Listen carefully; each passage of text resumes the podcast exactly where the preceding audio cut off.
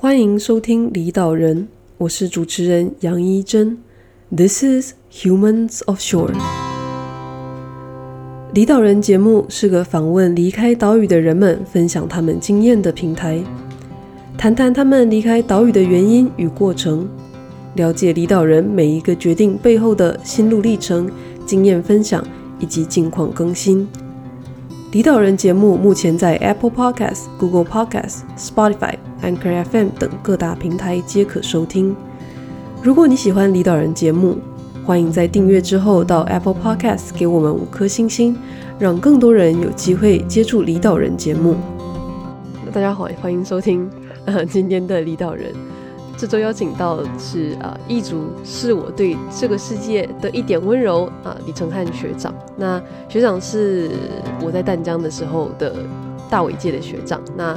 在学习的建筑的路上，学长一直都有参与，就是国际上还有地方上的各种异族活动。那从柬埔寨的国际异族到毕业设计的时候，学长替呃三只独居的阿嬷，然后改建他的百年的土角厝。那希望可以透过异族来让业界知道，说就是建筑不是只能服务有钱人这件事情。那学长现在是在呃挪威攻读硕士，然后在瑞典做交换，然后刚好有契机去接触数位建筑，所以也在思考说啊，数位制造在异族上面有什么样的潜力，或说可能的应用方式。那所以今天李导人想要透过这个机会跟陈汉学长就是聊聊，就是为什么他会开始想要做异族这件事情。那也透过、这个契机来了解，就是说学长这几年来参与过的各种专案啊，那他们的背景啊，还有执行的时候有没有呃的一些经验。然后同时希望可以就是了解一下学长现在对于数位制造在异族上面有可能的应用有什么样的想法。所以能够请就是承翰学长稍微先介绍一下自己吗？Hello，Hello，大家好，我是那个我叫李承翰，然后我是一四年毕业，就是从淡江建筑系毕业，然后接着就直接进入到业界，因为就是我不用当兵这样子，就是有点幸运，然后就直接，所以就直接进入业界工作，然后我是在诶。云林的大藏联合建筑师事务所工作，然后我在那边待了三年多，然后后来就是后来就决定想要继续念研究所这样子，然后就呃巧合下申请到那个挪威的呃卑尔根建筑学院，然后念硕士，然后现在然后现在是现在是到那个瑞典。呃，哥德堡的查尔姆斯理工大学就是进行一个学期的交换这样子。然后我从大学就是一直有在做异族相关的活动，然后所以就是呃，我觉得这方面很有趣，就是也是我一直想要做下去的方向这样子。那就是学长说是从大学开始，是什么样的契机吗？是哪一个老师，或者说你有看到什么样的新闻，然后才发现？有异族这件事情的吗？没有哎、欸，其实就是，其实就是有一次，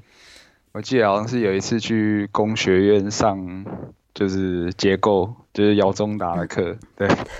的时候，然后就就有点，反正就就上课了嘛，然后就没有很想进教室，然后就在那个就在那个工学院的的走廊闲晃，然后就看到一张海报。就是上面有一张海报是，诶、反正就是一个那时候一个国际义工组织，然后要去柬埔寨的一个的一个国际志工海报，然后那时候就是没有想那么多，然后就跟家人讲一下，然后就就自己去报名这样子，然后那时候我记得是到那个柬埔寨吴哥窟旁边的一个贫民窟去盖一间教室，然后然后整个然后整个。就是整个结构是一个非常简单的木构造这样子，但是，诶、但是是有，就是我们，就是大部分的人都是从都不是建筑领域的，然后就是，呃，但是却有共同的目标到那个地方一起去完成这个东西，对，然后，嗯，就其实整个过程中，我我觉得我不能说我们帮助了当地居民什么，就是我觉我比较觉得是。我们分享，我们在分享我们呃，我们出生下来就是可能比这些人多一点运气，就是所以我觉得我们只是在分享这个这个比他们多的这个运气，对，嗯，对。那从那之后，学长有继续去参与，比如说台湾的其他的义主活动吗？呃、欸，在台湾的话，我参加过三场吧。一场就是呃、欸、北科，就是北科办的义组，就是就是你 就是一真，你也有去参加。哎、欸，我们是在那边待两个月吧，两个月对，就是在台中的那个达鲁马克，台东的达鲁马克。对对，是是是是。然后那时候就是在台东的达鲁马克部落，然后我们要盖一间户外教室，然后当然整个过程也是很好玩，然后。因为因为在那个部落两个月，所以你就是有很就是有很长的时间可以跟原住民就是有比较深刻的交流，然后就会发现他们就是真的是一群很善良啊，然后又很可爱，然后又很喜欢讲笑话的的一个的一个群的一个族群啊，所以就是整个过程是一个就很好玩，因为就是。嗯，你等于跟在地有连结，然后又又又等于是在可能就是一起在做一件蛮不错的事情。嗯，嗯，然后后来又，嗯，后来又有参加那个呃一个台湾一个团体叫做宝岛行善团，然后那时候我我我是跟他们一起到新竹的一个诶。欸我忘记那个是什么乡了，可是，哎、欸，反正就是我们是帮助一个那个台风的受灾户，就是也是帮他们呃重建他们的新家这样子。然后，然后那时候给我蛮震撼的是，就是，诶、就是他那个家就是只花了两天就盖完了，就是就是一个超级有效率的的一个房子。但是，当然那个房子的品质。那方面就就就是普普通通，但是但是很惊人的是，就是他们可以在这么短的时间，就是把一个把一个房子完成，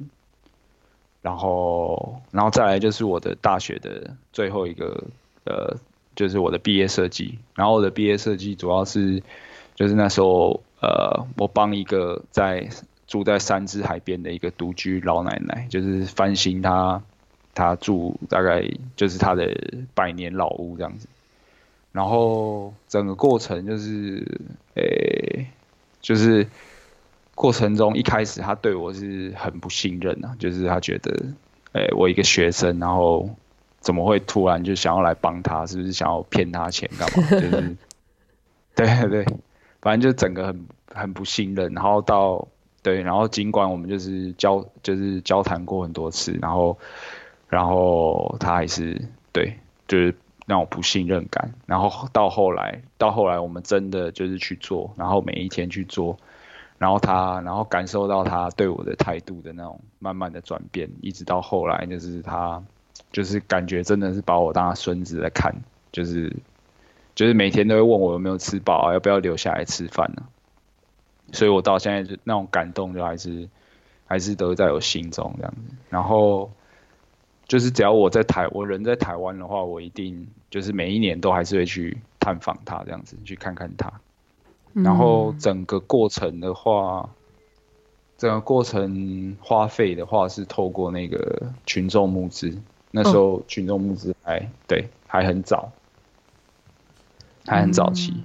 然后就在上面募了差不多十万块左右，然后还有。还有就是，对小王老师，王俊雄老师那时候也有赞助我十万块，所以，对啊，就很感谢他，然后就整个二十万去去盖这样子。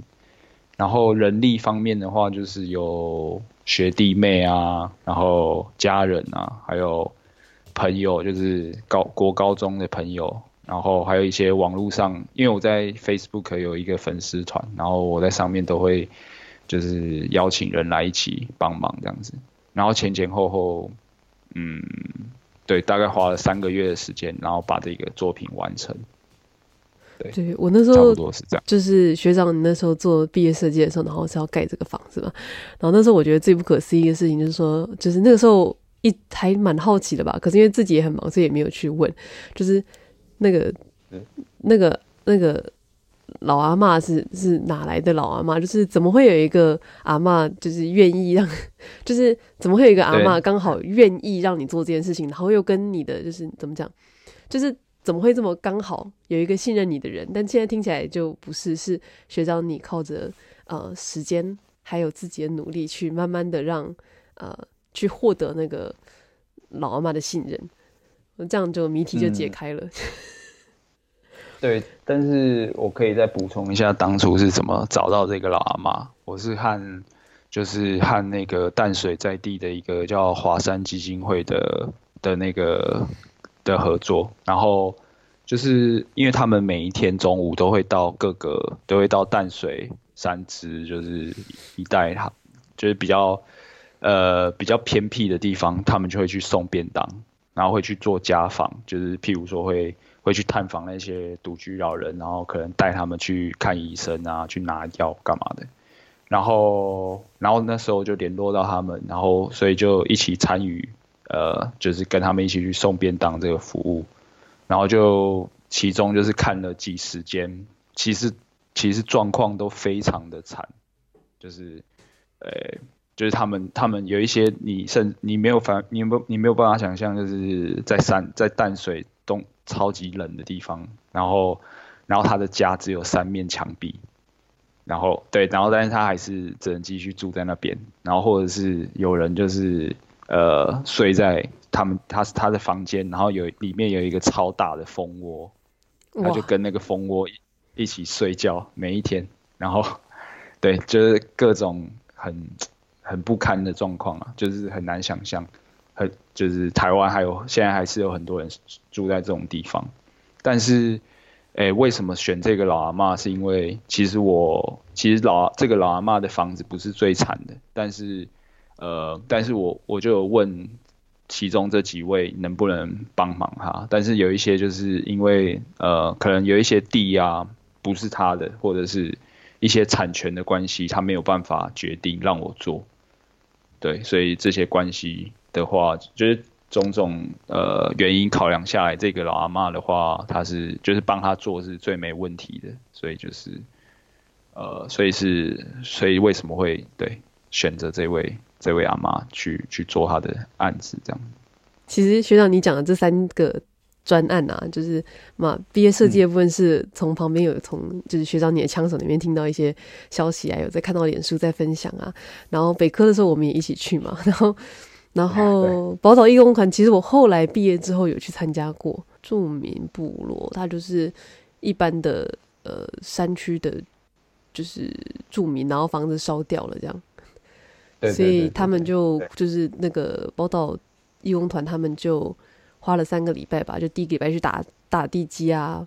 把那个地基改良，然后第二个礼拜去上结构外墙什么基本，然后第三个礼拜去做一些水电配装啊，然后把里面就整理干净这样。那个真的是还蛮有意义的活动，就如果就是听众朋友们有兴趣的话，可以去找他们的粉砖或者他们的网站。然后没有不用是建筑背景也可以去参加，那会根据你个人的喜好，或者说你个人的嗯比较舒服的的的的的工作去分配你的工作。除了在台湾的义族之外，学长，你除了柬埔寨就是一开始那个去柬埔寨那个义族志工之外，你后来还有去过其他的呃义族活，对不对？呃，对对对，就是我后来工作之后。呃，陆陆续续也参加了两场吧，然后但是然后但是地点很巧都是在尼泊尔这样子，嗯嗯，嗯，然后第一次的话是参加一个是由台湾的那个国际合作发展基金会，就是简称国合会和世界展望会，呃，共同合作的一个案子，然后这个案子主要是在呃尼泊尔的五个偏乡地偏乡地区，就是。设置一个救护站，然后救护站其实就是呃，它提供可以帮助当地居民可以获得就是很简单的医疗，或者是呃帮他们接生孩子啊的的一个很简单的一个的一个救护站。但但其实对于这些偏乡来讲，这个很重要，因为这些偏乡它到大医院可能。因为因为那些地方真的太难到达，就是所以所以假如真的有什么事故发生，他们要送到大医院的话，坐车通常都要坐五个小时以上，因为那个路况真的是很很很艰困。然后我的工作的话，就是主要是负责监造的的那个的部分呢、啊，就是呃，就主要是确认当地他们在修在建这个修护站的时候有没有施工确实，然后还有没有还有还有没有就是有效控管这个呃，他们能不能在时间内把这五个救护站完成？因为因为这五个救护站呃，它分别在不同的地方，然后那个到达难易。就是到达当地的难易程度也不太一样，所以，诶、所以其实是蛮难控控制说，呃，他他要把他要在同一个时间完成这五个，就是，所以这个是这个是案这个案子困难的地方。然后这个案子也有和很多当地的 NGO 合 NGO 合作，就是我觉得这个是呃，我觉得是这是非常重要的一环啊，因为当透过当地 NGO 你才能。就是你才能去呃快速进入到村落，然后你可以呃由当地 NGO 帮你沟通的话，其实做起来事情也会更方便。然后呃然后我们身为就是外来的外来的技术团队，就是能够提供这些当地 NGO 一些新的技术也想法，我觉得就是是一件蛮不错的事情。嗯嗯。然后对，然后第二次易主的话，就是是。呃，我受到那个国际以利，就是我去参加柬埔寨的那个创办人，他叫陈胜凯，就是我我受到他的邀请，然后去，然后去尼泊尔，就是当地的一个，也是一个偏乡一个一个部落，然后去帮他们呃新建他们的教室，因为他们的旧的教室，因为呃大家知道那个，哎，我不知道那是零几年，就是那个尼泊尔大地震，所以就是。呃，你不就是那个情况是蛮严重的啦，所以那个那个偏乡的小学的原本的教室也是倒掉了，然后然后我就是担任的角色就是比较是建筑师的角色，就是我就一个人我就飞到当地，就是呃我我知道说，哎、我的预算大概有呃可能一百一百多万，可能一百万左右，然后我就是。呃，带着这个一百万飞去尼泊尔这样子，然后在那边做呃基地基地测量啊，然后画设计图啊，然后自己估价发包，然后建造，然后就是全部一手包办这样子，拿着这些钱，然后诶，这也要讲到就是多亏我第一次就是尼泊第一次去尼泊尔经验，我有认识一些在。尼泊尔当地的建筑师，然后所以呃一些法规的部分，然后营造厂就是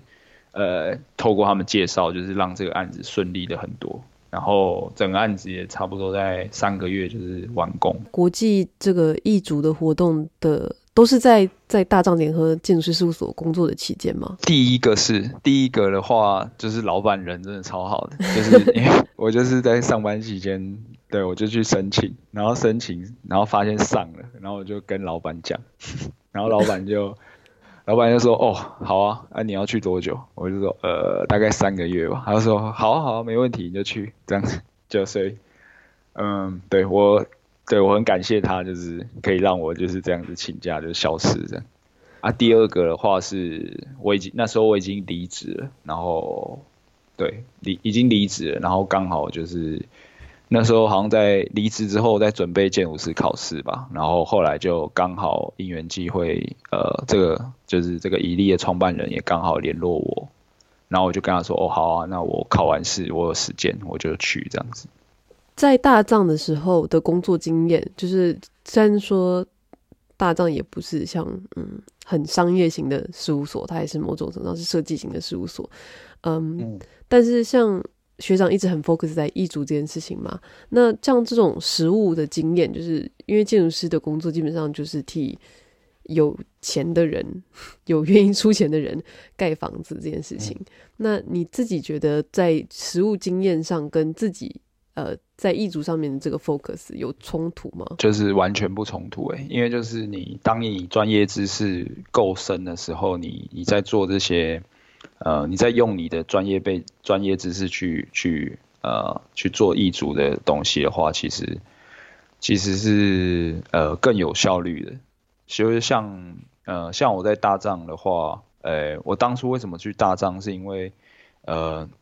因为我知道这个，因为就是我看到了那个当初呃零一四年吧，就是在云林有一个农业博览会，然后他那时候就是大藏他做了一个很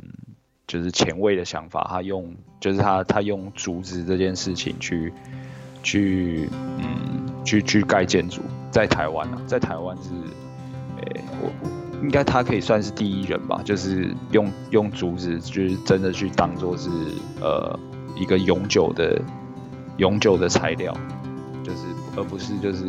呃暂时性的一个对一个棚架之类的，他们是真的就是拿。用主构造去去盖真的真的房子这样子，然后那时候就被那时候就看到他在艺在那个构筑这一块有很深的研究，所以那时候就就被他吸引，所以那时候是就是我